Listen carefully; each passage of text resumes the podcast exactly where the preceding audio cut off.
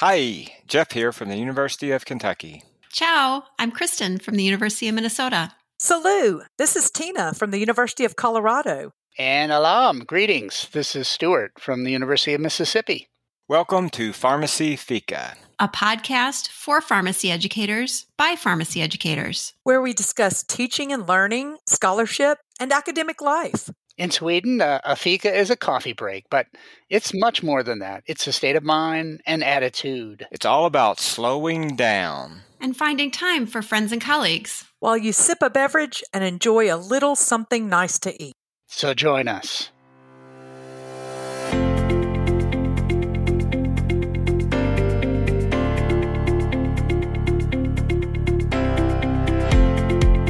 Well, good morning, everybody. Welcome back to Pharmacy Fika. It's Epidose number 14. Hard to believe. It's so great to take a break with you all this morning, as the intent of a good Fika is to just take a break, a timeout, enjoy each other's company, have a little beverage, a little snack, and to talk about things that we care about in our lives. And we talk about professional things here that we care about.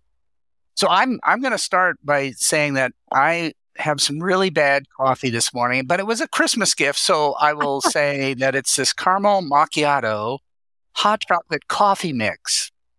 And I'm trying it for the first time this morning. I don't know that it'll be any good, but we'll find out. And my overnight oats, which I love making, so little little breakfast. Kristen, since we missed you last episode, we're we're so grateful that you're here with us.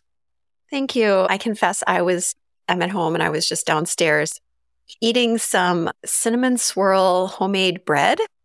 And I was thinking, why am I eating this now? I'm supposed to be taking this to my fika. But I have already had my snack and I have some some ginger tea. I was I was hoping that maybe Tina and I would be like twinsies and and both be drinking our ginger tea today. Well, you are right on it, KJ. I am drinking ginger tea and I'm drinking it out of a mug that was given to me by one of my first academic mentors, Bill Campbell. And the mug does say "I see dumb people" on it, and, but that part's supposed to face you. So, so the the recipient doesn't see that.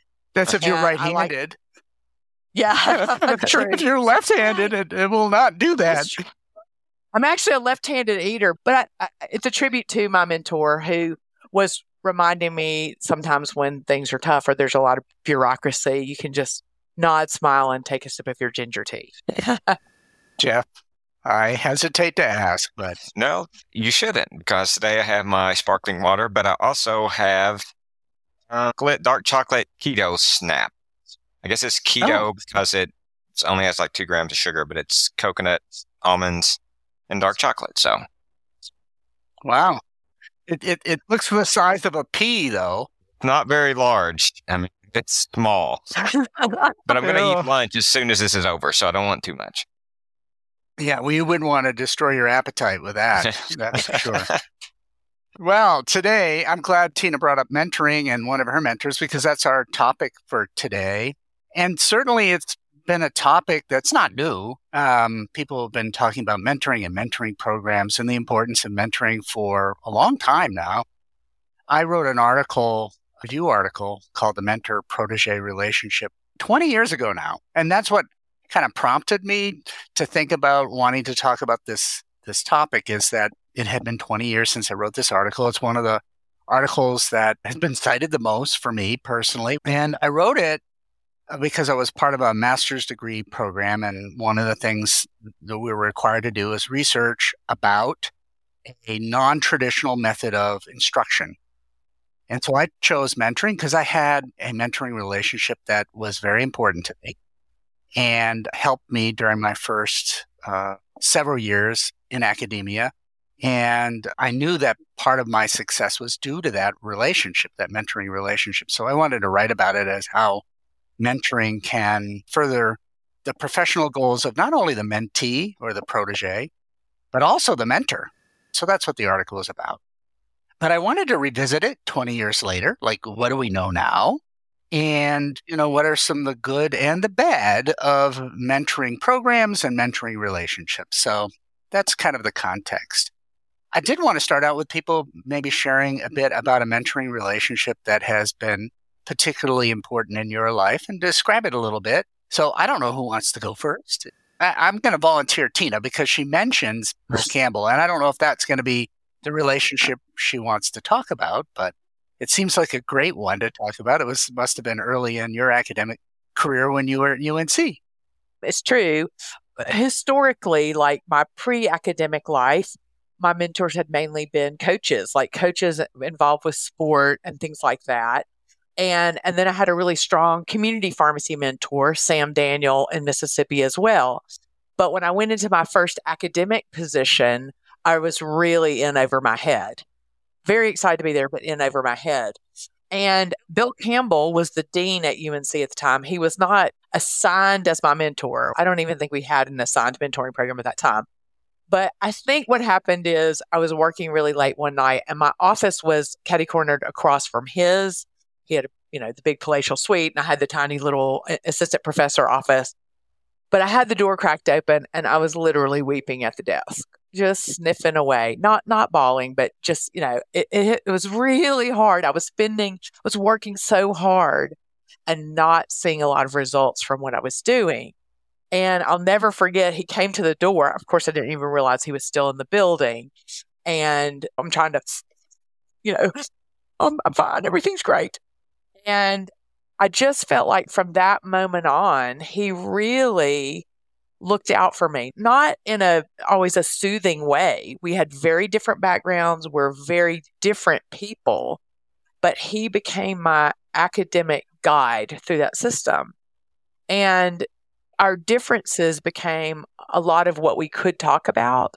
And then I really credit him with helping me find educational support first through a Center for Teaching and Learning on campus, mm-hmm. and then ultimately inspiring me to go on and train for my EDD. That was really sort of his inspiration. And it wasn't like he ever said, Okay, Tina Brock, what I think you should do is go get an EDD. it was more, he used a good questioning technique. He looked out for opportunities for me through AACP and other ways. And it, it was very much transformative for my academic career, not just by putting me on a pathway to success, but sort of teaching me more about who I was as a teacher, as a researcher, as a clinician. And I'm very excited to say that our relationship is still through many moves on my part and retirement on his part, that relationship, he's sort of the first person I think of when I when I come up to a problem that I just want to talk through with someone. Yeah. Yeah, so that's a very long-standing relationship for you and it continues to this day. Yeah. Yeah. Kristen, how about you? Well, I think I have kind of a contrasting story. I mean, listening to Tina's is is so inspiring and I think that's what we all aim to have in this this quest for a, a mentor. I can't say that I've had a, a, similar experience. I feel like I'm still got my eyes open and, and looking for that person that I'm gonna click with. I came up through the academy before the whole mm-hmm. mentorship push. And I think I I I didn't understand the distinction between advising and supervising and mentoring and coaching and all the, all the possible things that, that people could be. And I think early on kind of mistook my supervisor to be a mentor and and ended up not having the the best situation play out. So yeah, I, I I guess I'm one of those people where the the system or the aspiration didn't go quite as planned. That's not to say I haven't had wonderful people in my career, you know, that that have provided advice along the way, that have connected me with a project that ended up opening up new doors for me. I mean, of course, I've had things like that, but having a singular person that has been with me over time, that has always put me first, and all the all the kinds of flowery things we think about with mentorship. I don't think your experience is unusual. And the things that you speak about in there about what we think about in mentoring one is someone who serves many roles and it's longitudinal, often years or decades in length. But things that you mentioned and Tina mentioned were people who put you outside of your comfort zone, create opportunities for you, ask good questions, have a longitudinal relationship. There's usually a personal quality to it, like you know about each other's lives outside of work. All those sorts of things are part of the classic mentoring relationship. Jeff, I don't know if you've had a classic mentoring relationship with someone, someone you have turned to over years, or you're more what I would say is typical that many people don't have this long relationship with someone. Yeah, probably more typical. And I think I lie between somewhere between Tina and Kristen in that I've had a number of people that I would think have mentored me over time that have been informal, never mentioned. There's never like formal mentoring meetings or things, but people that have helped me that I've looked to that I've sought advice for in a number of different things. And I don't want to start naming names because there's too many and I would forget. And I've had one formal mentor. Uh, was through uh, P's academic leadership fellowship program. Actually, mm. we'd count two. We'd have the group. The group mentor was Lee Evans, um, group mentor, and and we had you know obviously our local mentor who was Tim Tracy, who was um, interesting. He was dean at the time, and then in the midst of it, transitioned to provost. So what that gave me, and from that formal mentorship, uh, behind the scenes stuff that I had never seen before. And he did connect me into things, into projects that I would not, not otherwise have had the opportunity. And I think the thing that was probably most beneficial about that relationship was he somehow got to know me and know what my interests and my strengths were and plugged me into those areas and provided opportunities for me in those areas. Now, it wasn't long term. Yeah, so I'm somewhere in between Tina and, and Kristen there. So my the mentoring relationship I had actually dates back to my training program and, and both my PharmD and residency was so at the University of Texas. The residency program was built into the PharmD program, the post baccalaureate PharmD program. So it was Henry Bussey, and we still converse today. Our relationship is much more on the personal side now than it is the professional. But in those early years, Henry, I was interested in ambulatory care. Henry's kind of a pioneer in ambulatory care. And so I get to train with him, be with him. He recognized my interest in the area. And then after I joined the faculty at Maryland, and so we had a great relationship as a student. But once I became colleague in the academy, he continued to create opportunities for me, reach out to me regularly. And then when I had stuff that was coming up and I wanted to talk with someone outside of the organization, he was the person I would reach out to and talk to because I think it's always great to have someone outside your organization you can talk to because sometimes the politics within the organization makes that tricky, right? So I think that's one of the nice things about a good mentoring, a healthy mentoring relationship is they're a person who is not caught up in the stuff that you're dealing with and they're hopefully somewhat objective and they have your best interest in mind. And that's why I think it's very challenging to Kristen's point that someone who's your supervisor can be a good mentor because they got conflicting interests. That's really challenging. And that's no fault of their own. I mean, they may mm-hmm. want to very much help you out, but they cannot play favorites. If they do, then it, that is a kiss of death for a supervisor. So, kind of revisiting this, what were the qualities? People who are listening to this podcast, what are some of the qualities that being a mentor, if you want to be a good mentor, what would be the qualities you would say these are things that you should try to do. These are the things you can do to become a better mentor. And the same thing with being a mentee or a protege.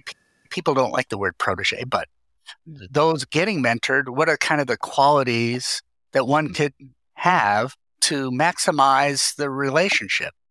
And, and one thing I will start out by saying is we've talked about formal and informal. Like Tina and my relationships were very informal. Jeff's relationship and even Kristen's were more formal. You know, they were set by some mm-hmm. circumstance. I would say the best mentoring relationships, and this is my opinion, are like friendships. They're organic. There's something about the personalities that gel, that just happen. I mean, it's like friendships. You can't force a friendship. you can try, but it generally does not work out. Um, and just there's something naturally that occurs between people who become friends. And so I think some of the best longitudinal mentoring relationships are kind of like that. They're organic. There's something magical that kind of happens between the two people and they mesh well. On the other hand, formal mentoring relationships exist, and there are probably some things that we can do as both mentors and mentees to make them work better. Yeah. And, you know, Stuart, I do want to say I've always felt very fortunate that I was crying very early in my academic career and somebody noticed. And it might have been that shock that made Bill Campbell say, need to help this person. They're really struggling. You know, I often find, even though Jeff had a very positive story about a formalized, this is your assigned person, think early, like if you're coming into an institution, somebody that explains where the coffee is and h- how things work, you don't really have to have that deep a relationship with them. They just need to be friendly and open. And and I think that there's a, a real need for that. I mean, I think oftentimes academic posts have a what I call a harsh startup. You know, you just get there and you go in the office and you don't know what to do and you're afraid to ask anything mm-hmm. and every system's different. And so just having kind of maybe not a full on mentor, but just a buddy, a guide, somebody that helps you get started with the culture, the custom, where things are, etc. And that person, I think probably you don't need all the qualities of a mentor. They probably should be friendly and they should probably take the initiative to reach out, not wait. I hear so many times people like, oh, well, they never called me, that my mentee, my assigned mentee, didn't call me. I'm like, well, you should call them. Yeah. yeah. There's a power dynamic there, right? And as yes. a mentor, you have a lot of obligation to doing the reaching out. Eventually, they'll feel comfortable enough to reach out to you. But at first, you got to be the one reaching out to them. Yes, absolutely. Exactly. But, but then when you're looking for, okay, now you know where the copier is, you know how to get coffee, you know, on Wednesdays we do this.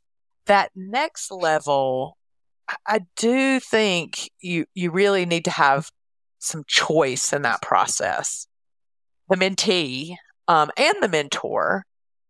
I just wonder if we don't get enough guidance about sort of how to choose. I mean, I'm thinking back to sort of how people choose PhD supervisors, and you hear a lot of stuff on social media about like this person was a highly cited researcher. They're amazing. They won a Nobel Prize. And then you get in their lab and you're miserable but it's because that choice is a much more personal and individual choice.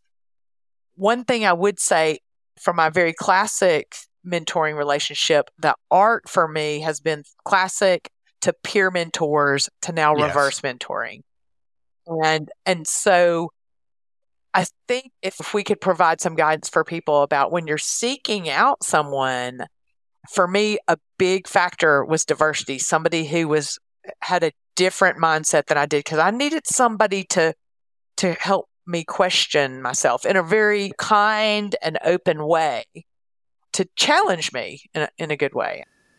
Of different, primarily students who I've mentored in the past, is there's not one set way to mentor because I've had students with very different personalities and I couldn't treat them both the same in terms of me contacting or setting up regular meetings or how conversations went because they were completely different people. One was one was very forward of coming for help and seeking guidance, and the other one would have to draw it out of them because they were very reserved. And I, I still don't think I have that down yet, but I at least recognize that it's different for each person.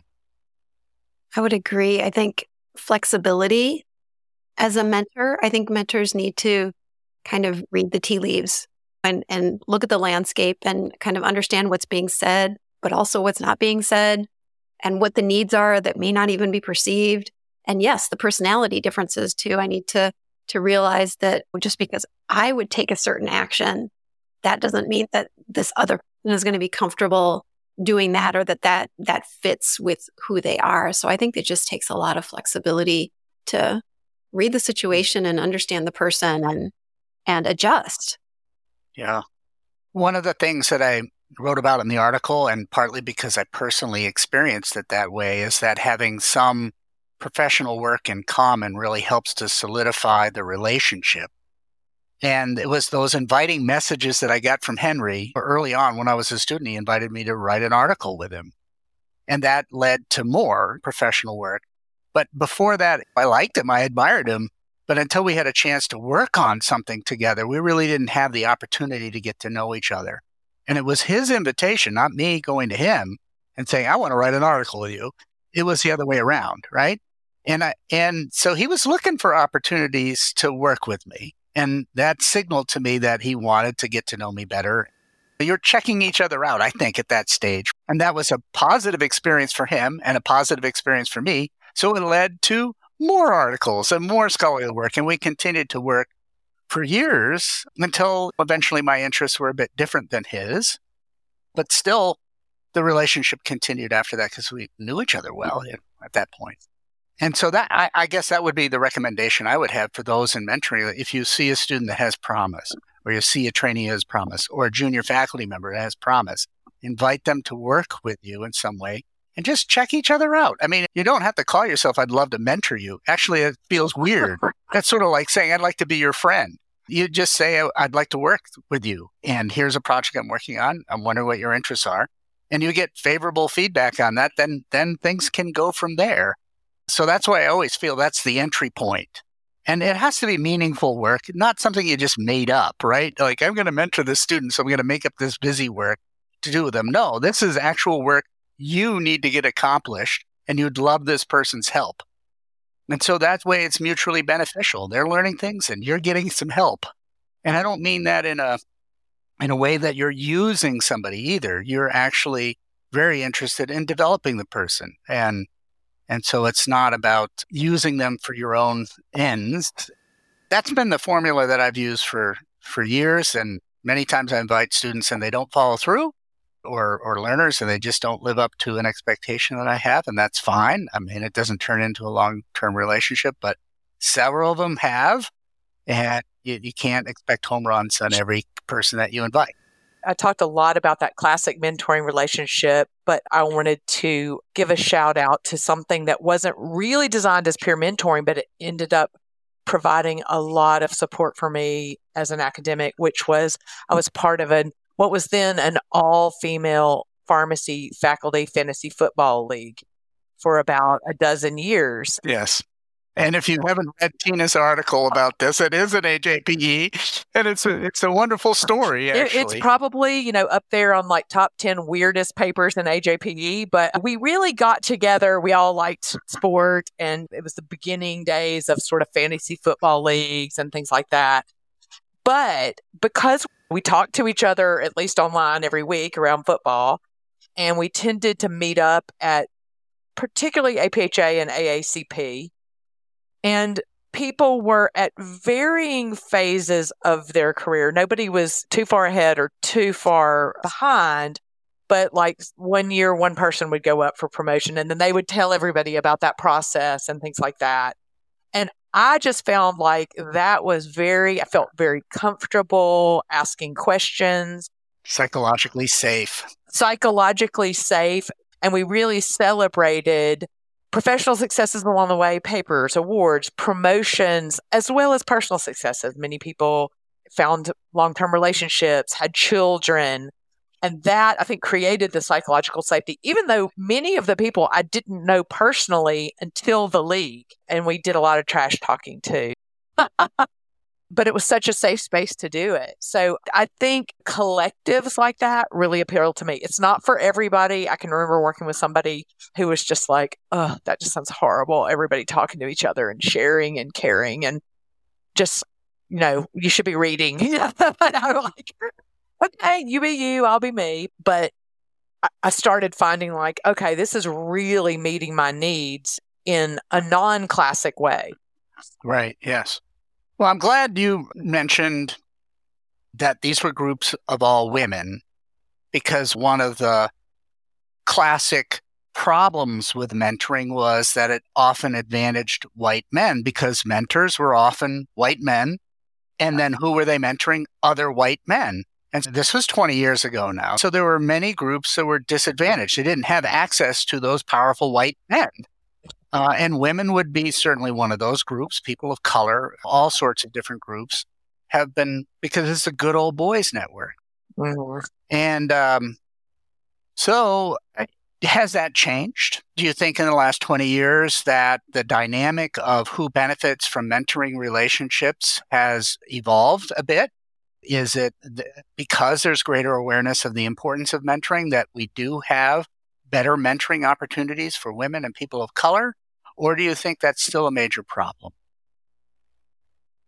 And if it is still a major problem, what do we do about it? We're guys, we're recording this on the day that the AACP DEI Institute is just is just kicking off. Some of you may have teams from your schools participating in that. And I think one of the things there is, and Stuart, you, you hit the nail right on the head.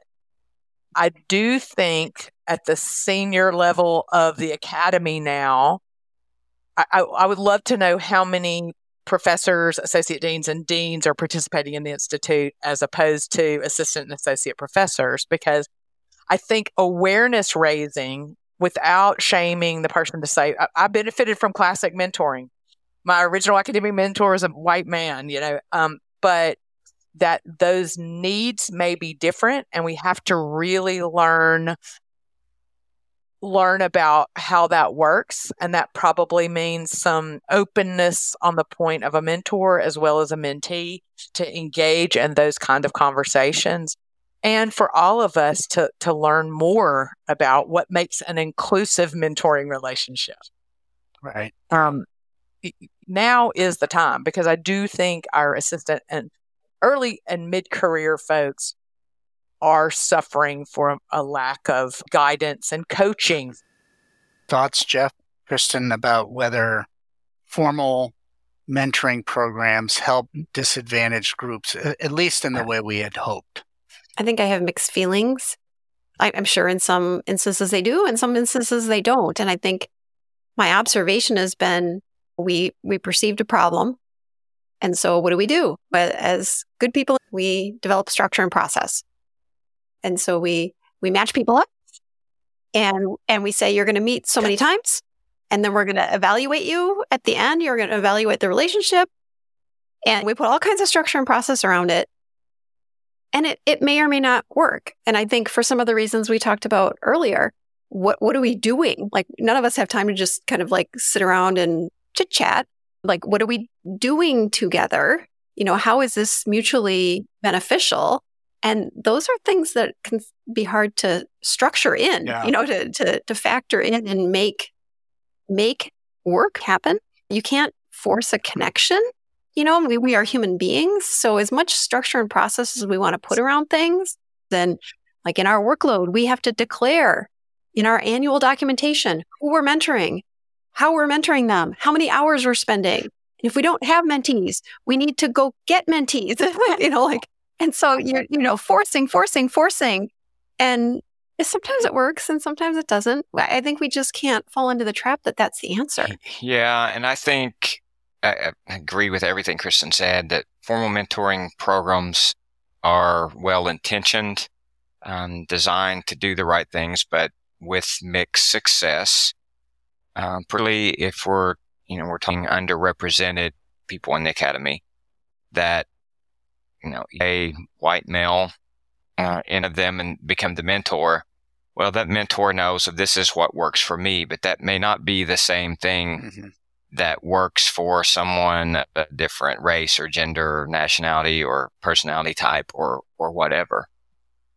Just, I mean, so many different complications, I think, involved with trying to to reach uh, and groups that haven't had that mentoring before, and that I'm not positive. I'm sure someone will exactly how they what made you successful, Stuart, and Tina successful, me successful, and Kristen successful may not be the same things that on my mind recently because our department just started a, a formal mentoring program for our junior faculty or new hires.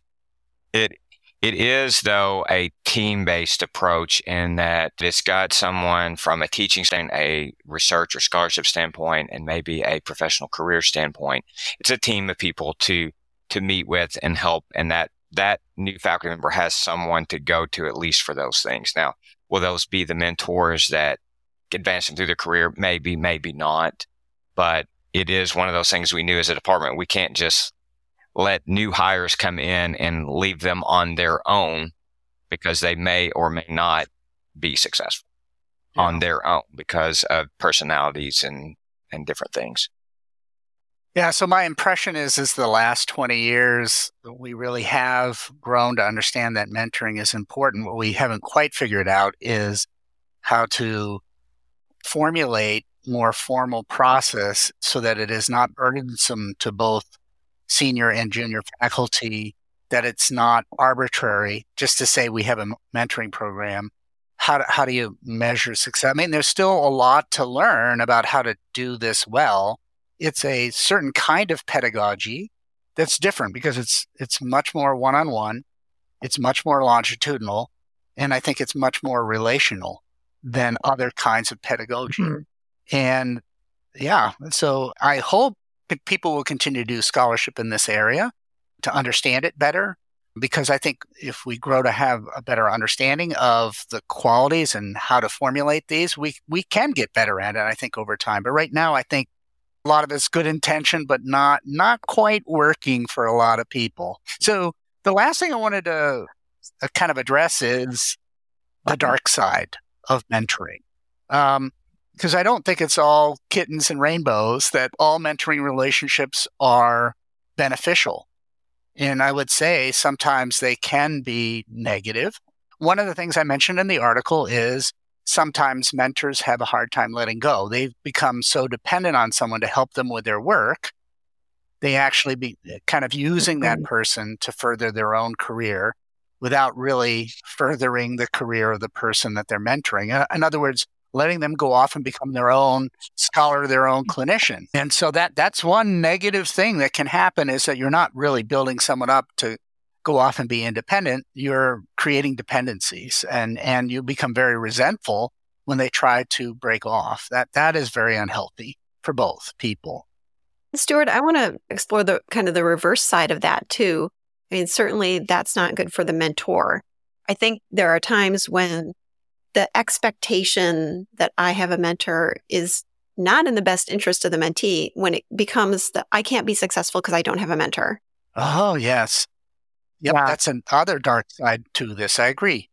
Or I don't have the right mentor, or my right my mentor's not doing the right things uh, for me. I'm not getting a support from my mentor, and kind of not taking the the personal responsibility, not seeing options for themselves. You know, mm-hmm. kind of tunnel vision about this one relationship is supposed to do everything for me. You know, and and not developing these other relationships. So I think there is a a dark side, so to speak, for the mentee what I what I'm also receiving from the from my mentoring relationships as the mentor. And there are many contemporary areas, diversity, equity, inclusion is one of those where I feel like I continue to learn a lot from the people that I may be mentoring on traditional academic issues. Mm-hmm. But a resource that I found that's really helped me is, is by Michael Bungay Stanier, The Coaching Habit. Say less, ask more, and change the way you lead forever. So it doesn't really sound like it's a mentoring book, but I, I would consider it a mentoring book. And it has sort of 7 mm-hmm. essential coaching questions, which just starts out with what's on your mind and what else. Those are the two first questions. Yeah, I love it. Very open ended. Very open ended. And then you sort of go into what's the real challenge for you? What do you really want from me? How can I help? If you're saying yes to this, what are you saying no to? That's a very important one. and what was most useful for you in this conversation. And I told you my original mentors, pre academia, were coaches. Going back to that coaching habit for me has made sure that when I get into the room or the Zoom with any of my mentees now, I may think we're going to, in my mind, I'm like, oh, we're here to talk about this. But if I start with those questions, then I may yeah. hear that even they say, Hey, can I reach out and talk to you about this publication? And I go into the room thinking, okay, let's talk about this publication. So those questions actually help to make sure that I understand what they're looking to get out of it and what, what they want success. And sometimes we cannot discount. Sometimes people just say, I need to vent. yeah, I just need to vent about something. I don't want you to solve the problem, do anything about it, call anybody, maybe hand me a tissue, but I just need to vent. And if, if you know that up front, you just thank you. I will receive this for you and I will put it right over here where it doesn't bother either one of us. Yeah, what I like about that is I think those are one of the things that we could all be better at, certainly myself included, is that when we are having the mentoring conversation is how to guide that well. They are the same kind of skills that we would use with patients. Yeah. You know, it's a little bit of motivational interviewing, it's a, it's a little bit of coaching. And of course, as mentors, I think the other quality that's really important is that you're sponsoring. You're looking for opportunities for the person to help further their career. Mhm.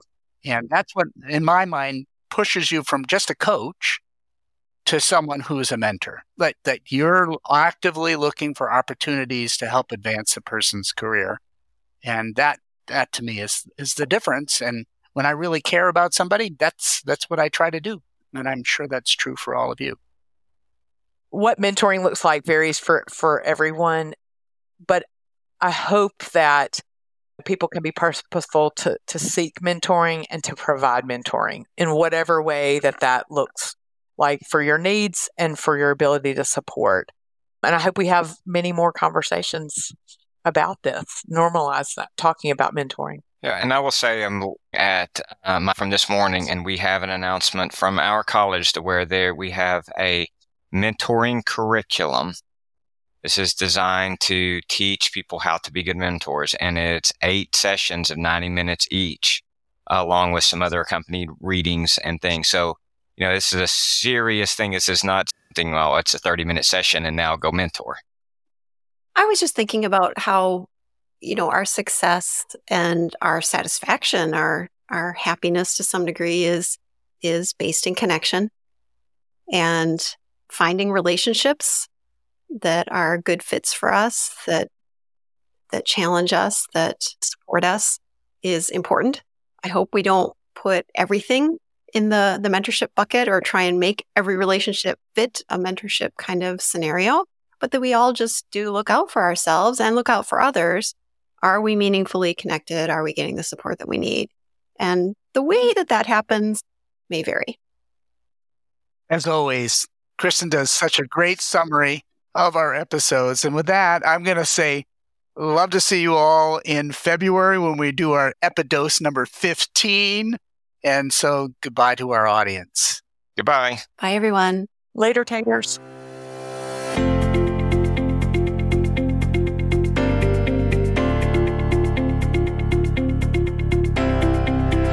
Thanks for listening to Pharmacy Fika, a podcast where we enjoy coffee and conversations. If you liked this episode, please pass it along to a colleague and be sure to rate us. You can share your reactions on Twitter at Pharmacy Fika, but please be kind. This is a safe space. Got a question or want to suggest a topic for a future episode? Leave us a voice message at speakpipe.com slash pharmacyfika. Bye for now. Namaste. Das vidanya. Au revoir!